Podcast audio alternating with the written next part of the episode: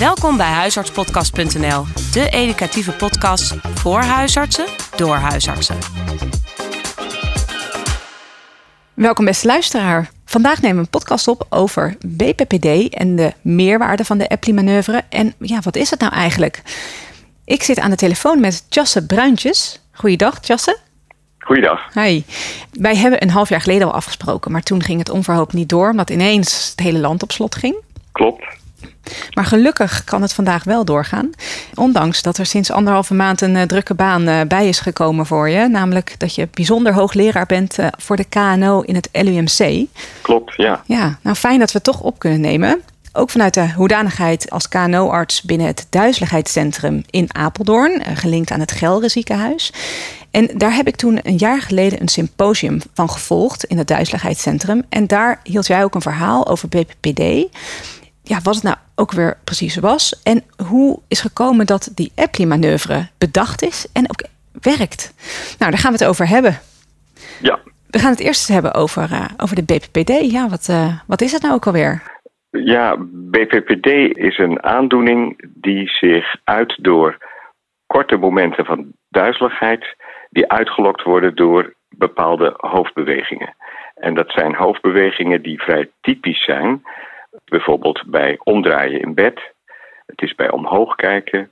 Het is bij uh, bukken en het is bij gaan liggen. Dus bij die vier bewegingen wordt duizeligheid uitgelokt. En dat duurt meestal 20 seconden, 10 seconden en niet langer. Dat ontstaat doordat de halfcirkelvormige kanalen, dat is dus onderdeel van het evenwichtsorgaan, dat die gevoeliger worden voor zwaartekracht die zijn normaliter niet gevoelig voor zwaartekracht, maar bij deze aandoening wel. En dat heeft te maken met gruis wat in het evenwichtsorgaan zit. Het zit namelijk in de utriculus, dat is een onderdeel van het evenwichtsorgaan. En dan heb je een otolietenmembraan. En die otolieten, dat is eigenlijk gruis. Het zijn een soort kristalletjes. En die kunnen door allerlei omstandigheden losraken van die membraan en dan gaan zweven door de halfcirkelvormige kanalen. Dus die horen op die membraan te zitten? Die horen op die membraan te zitten. Die hebben een rol bij de functie van de zintuigcellen die in de utriculus zitten.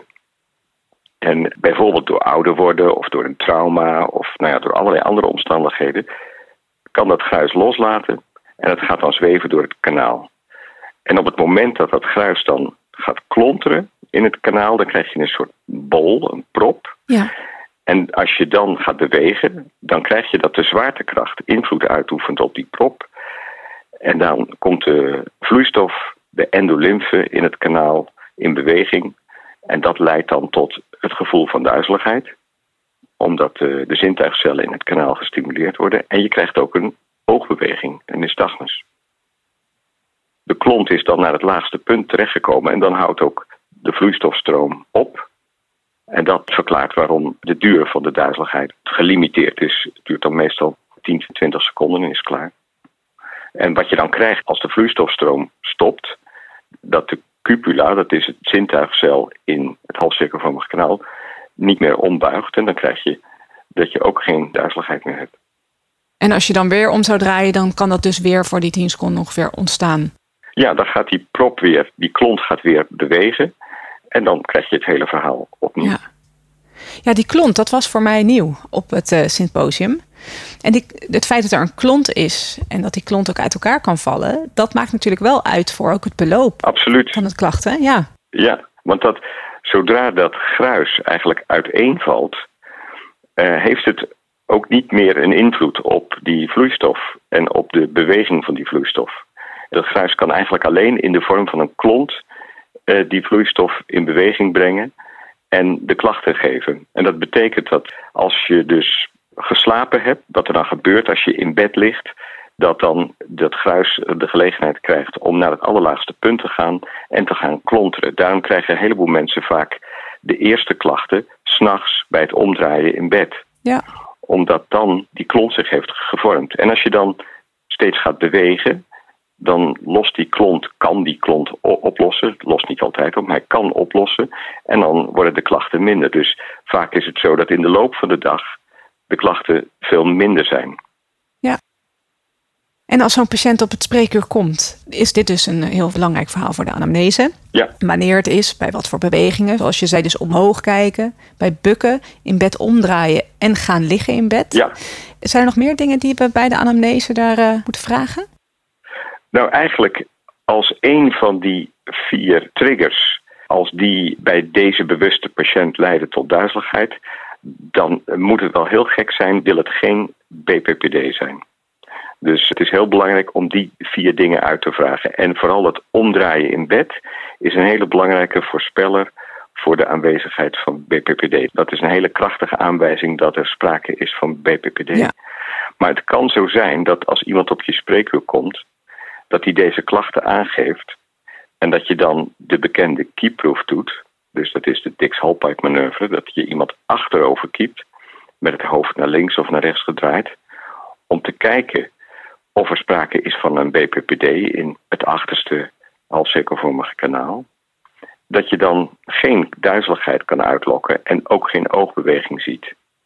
En dat heeft te maken met het feit dat dat gruis dan uiteengevallen is en dan niet die klachten kan geven die je normaal wel hebt bij BPPD. Dus op het moment dat het geklonterd is, het gruis, kan het die klachten wel geven. En dan is het zaak om tegen die patiënt te zeggen van u hebt het typische verhaal van een BPPD, maar kan het nu niet aantonen. Dus kom een keer terug op het moment dat u weer klachten hebt. En dan bijvoorbeeld eh, s ochtends vroeg, want dan is de kans dat die klont nog aanwezig is, is groter dan wanneer iemand s middags om vier uur komt. Ja, en dan mogen ze niet van tevoren met het hoofd gaan schudden. Laat de klont heel. Liever niet.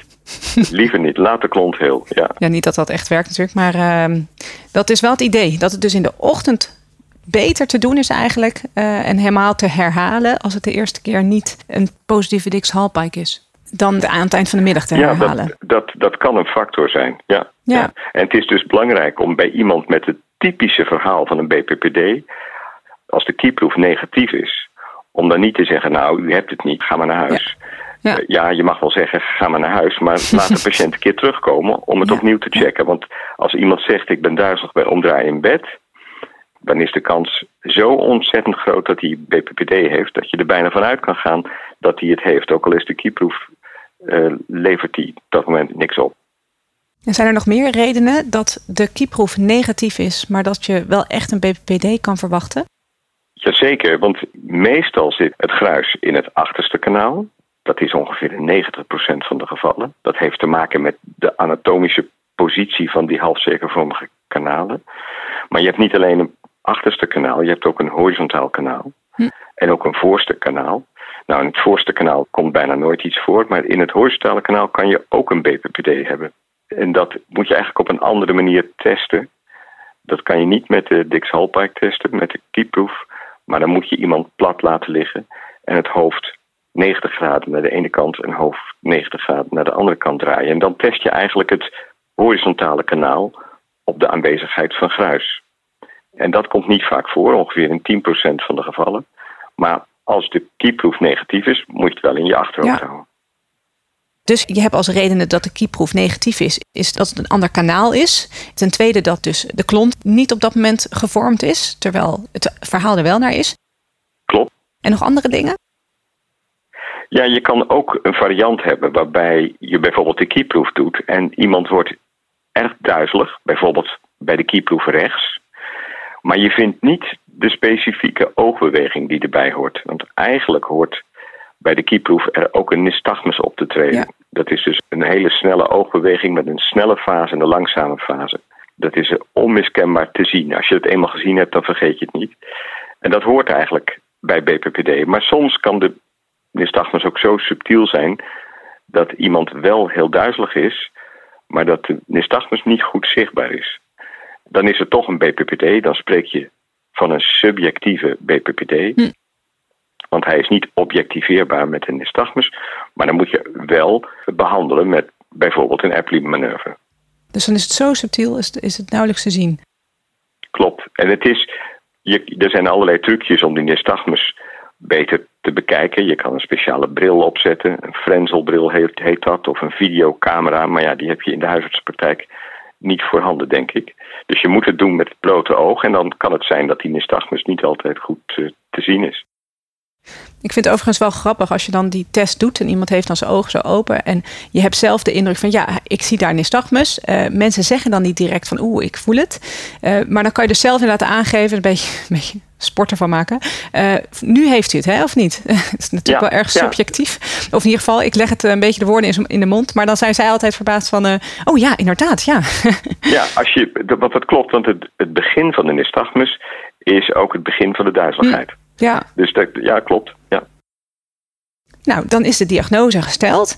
En dan? Als de diagnose gesteld is, dan is het de moeite waard om te behandelen. Want er is een hele succesvolle behandelmethode. Die is in de jaren 80 ontwikkeld door een KNO-arts uit Amerika. Die heette John Apley. En die heeft op basis van modellen van het halfcirkelvormige kanaal met gruis daarin bedacht hoe je dat gruis vanuit het kanaal weer terugkrijgt in de utriculus. Dus op die otolietenmembraan. En hij heeft daarvoor een manoeuvre bedacht, die de naam Epley-manoeuvre heeft gekregen. En die is zeer succesvol. Daarmee kan je eigenlijk 90% van de mensen met een BPPD van eh, de klachten afhelpen. Ja, 90% dat is echt wel super effectief, hè, die behandeling? Dat is enorm effectief, ja. Dat is enorm effectief. Interessant genoeg zijn er ook alternatieven. Dus toen Apley zijn manoeuvre ontwikkelde, was er ook een Fransman in Parijs, Simon, die ook een manoeuvre heeft ontwikkeld. Die is ook heel effectief, ook 90% succes. En dat maakt dat in de Anglo-Saxische wereld de Apley-manoeuvre wordt gedaan, terwijl in de Franstalige wereld wordt de Simon-manoeuvre gedaan. Uiteraard.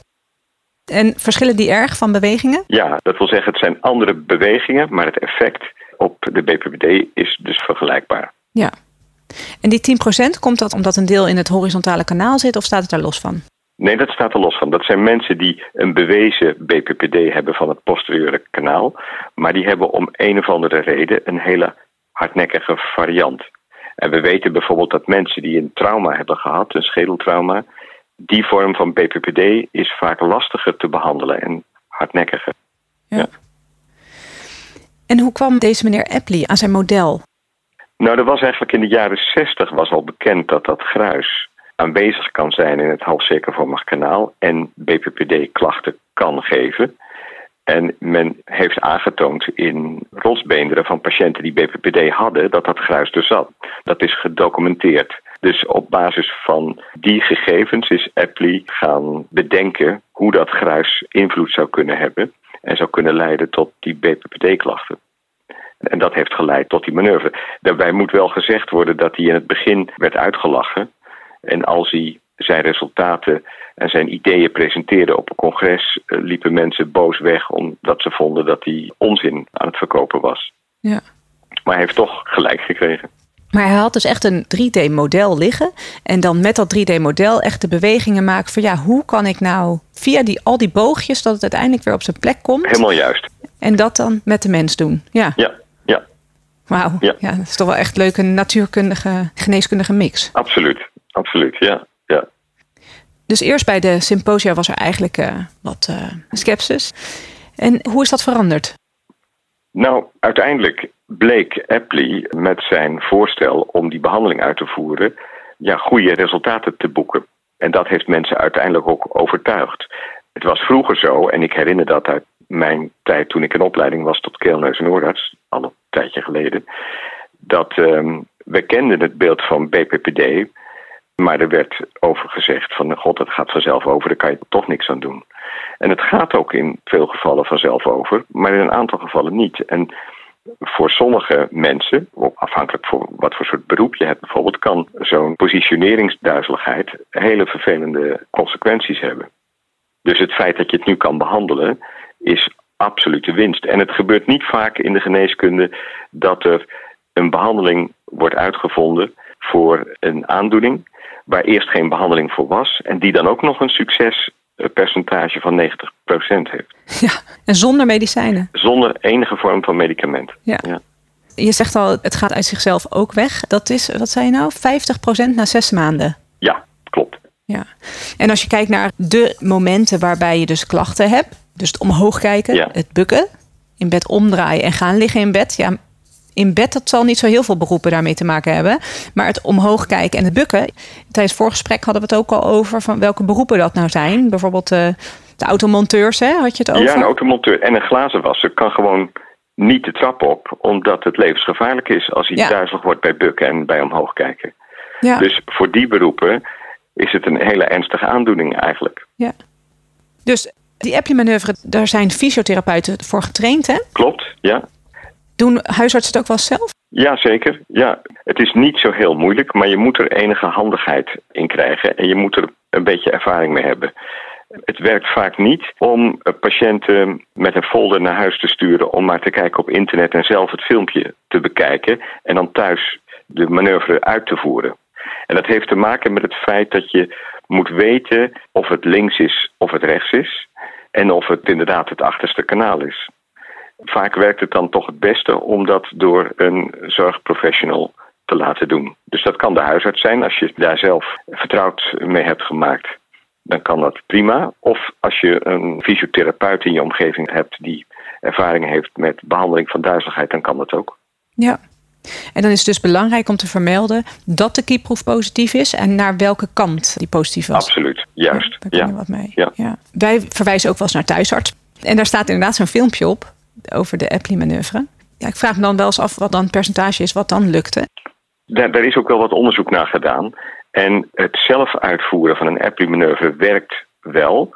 Maar het werkt vooral bij mensen die er ervaring mee hebben. Dus mensen die frequent recidiverende BPPD hebben. Ja, ja. En die ook, ja, uh, laten we zeggen, slim genoeg zijn om dat filmpje goed te volgen en na te bootsen. Daar lukt het bij. Maar bij de meeste mensen, en bijvoorbeeld ook bij oudere mensen, werkt dat niet zo goed. Die uh, hebben toch moeite om dat dan uh, op de juiste manier te doen. En zeker bij oudere mensen. En BPD komt nou eenmaal ook veel voor bij ouderen werkt het toch het beste op om het door de arts of door de fysiotherapeut te laten doen. En is het een resultaat wat je direct door hebt? Ja, want je kan de keyproof doen. De keyproof is positief, bijvoorbeeld voor de rechterkant. Je doet een Apley voor de rechterkant. En je doet vervolgens nog een keer de keyproof. En dan is de keyproof negatief. En de patiënt die zal je om de hals vliegen. Omdat hij uh, meteen merkt eh, dat hij niet meer duizelig is in die positie. Dus even afwachten of je niet alleen maar de klont hebt uh, ontklonterd. Dat is waar, ja. Je kan ook de keyproof doen, vervolgens de Apley-manoeuvre. De keyproof herhalen. Is die keyproof nog steeds positief, dan heb je dus kennelijk de manoeuvre niet goed uitgevoerd. Ja, ja. En dan doe je nog een keer de Apley-manoeuvre. Dat is een optie. Je kan ook zeggen, ik doe de Apley-manoeuvre en ik laat iemand na een paar dagen of een week terugkomen. En ik vraag even hoe met de klachten gaat. En ik doe eventueel nog een keer een keyproef. Ja.